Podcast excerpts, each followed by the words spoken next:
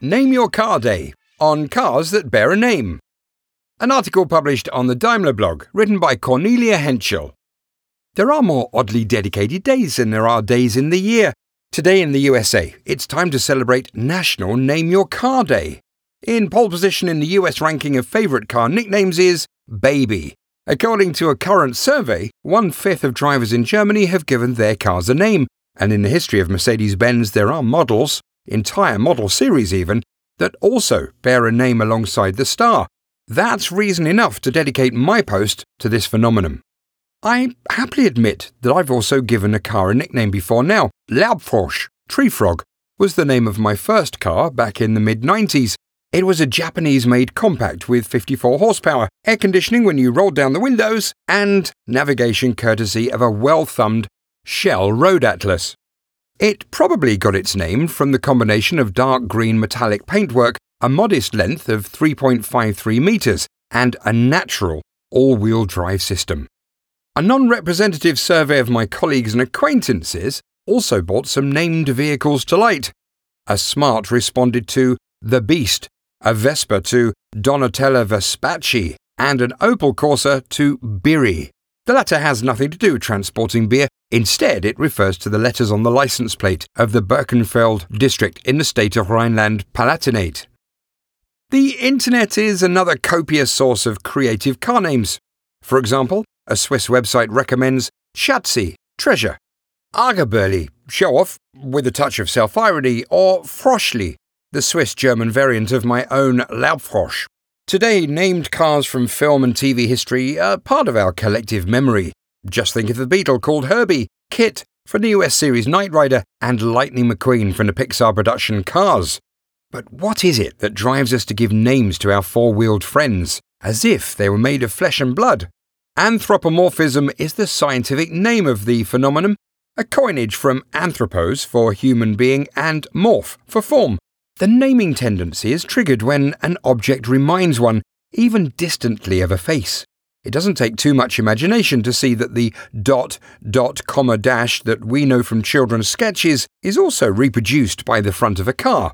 That's no surprise, because designers make conscious use of this mimicry to arouse emotion. Headlamp, headlamp, radiator grille, bumper. And there's the face in the car. The range of mimicry can extend from cute, which is usually met with in the form of compacts with saucer eye headlamps, to aggressive in masculine sports coupes with an angry glare. It's not only human features that make us transform a car into a companion, we communicate with modern cars in the same way we do with people through language. And thanks to systems like MBUX, they even understand us. Language adds a new dimension of human characteristics to our cars. A car is considerate when, hey Mercedes, turns up the heating after you say, I feel cold. It's humorous if it hears you ask, hey Mercedes, what do you think of BMW? And jauntily answers, they look pretty good, but only in my rearview mirror. A century before MBUX entered the cockpit and Name Your Day turned up in social media, there were Mercedes Benz models that bore a name. That also applies to the brand name Mercedes itself. The name's history began in 1889 with the birth of Mercedes Jellinek. Her father, the diplomat and businessman Emil Jellinek, entered an auto race in Nice with a Daimler vehicle in 1899 under the pseudonym Monsieur Mercedes. Three years later, the Daimler Motoren Gesellschaft registered Mercedes as a protected wordmark.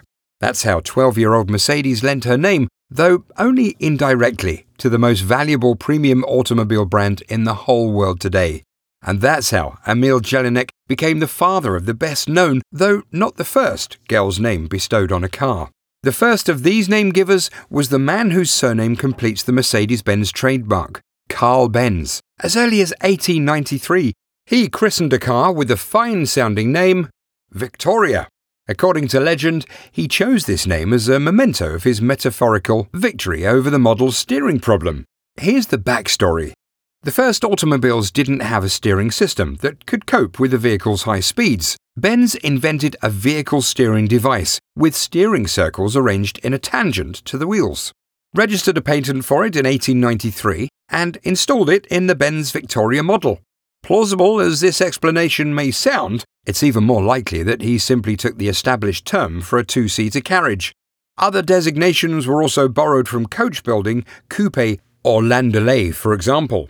Mercedes and Victoria show that automobiles with names are a tradition at Daimler, so it didn't take much digging through the archives to come up with many more cars with the star and a nickname, whether individual vehicles, model series, or entire vehicle families.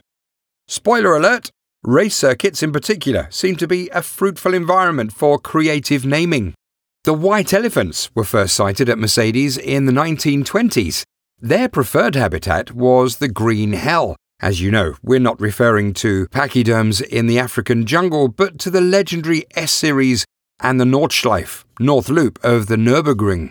The S for the W06 with the types S, SS, SSK, and SSKL stands for sport. They were given the respectful nickname Elephant due to their beefy stature and the distinctive sound of their compressors. A tooting that would cause any elephant to pull in its trunk. But why white elephant? The answer is simple. Until the 1930s, white was the customary racing colour of German marques.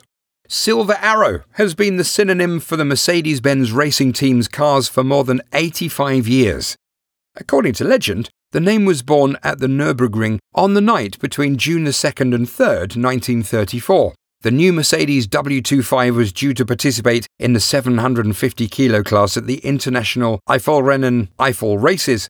The cars, in their German racing white paintwork, were driven to the circuit and successfully completed their training laps. Then, at the weigh in, came the rude awakening two kilos overweight. But necessity is the mother of invention. Overnight, the mechanics scraped off the paint. The following day, three Mercedes W25 cars in an uncoated aluminium look started the race. The Silver Arrows were born. For many classic car fans, the most beautiful Mercedes of all time is the Pagoda of the W113 model series. Built from 1963 to 1971, it's true to the dictum name follows form. The slightly concave roof of the Roadster's hardtop is reminiscent of Far Eastern temple architecture, and that's why the car had its name before it had really hit the road. It was especially popular with the rich and the beautiful, both on the screen and in real life. Movie stars such as Doris Day and Sophia Loren liked to present themselves at the wheel of a pagoda. Most of the just under 50,000 pagodas were exported to the USA rather than the Far East. In 1971, a 300 SEL AMG 6.8 sparked a furore at the 24 hour race at Spa. The fire red sedan was affectionately christened Red Sow by journalists due to its martial appearance. Not without reason, at Spa it took second place in the overall classification and first place in its class. It was a sensational success for the AMG company, which had only been established in 1967. Many say that it was the company's breakthrough, the Red Racer from Affalterbach was even featured on the premier German national TV news program and in daily newspapers in China. The irony of the story is that the original Sow has been lost. That's why people at AMG couldn't resist constructing an exact replica of the original Red Racer for its 40th anniversary. Smaller, lighter, younger, we're talking about the Baby Benz. In the long run, the Type 190 Designation was a little too Spartan for a car that was intended to launch a new era for Mercedes. Bruno Sacco's design was meant to attract those customers who found the previous model series too large, too expensive, or just too staid. What's more, the Nestling scored with its high level of passive safety, state of the art chassis technology, exemplary aerodynamics, and intelligent lightweight engineering. The idea paid off. Today, the Baby Benz, known as the C Class from its second generation onward, is the highest volume car with the star. Today, I also drive a C Class W205. You could say it's the great great grandchild of the Baby Benz, and despite all the nostalgic glorification of my Laubfrosch, which was rejected as unfit by the TÜV, the German Technical Inspectorate, in 2010, I don't miss it. Why should I? The only thing that my C Class might be missing on this Name Your Car Day is a nickname, but help is at hand from a car name generator on an English language website that I came across while researching for this story. Once I had answered six questions, the generator came up with the suggestion olive. That brings us back to the Laubfrosch, at least in terms of colour, but I don't find it convincing in the long run. Regardless of Name Your Car Day, I like my car, even if it doesn't have a name.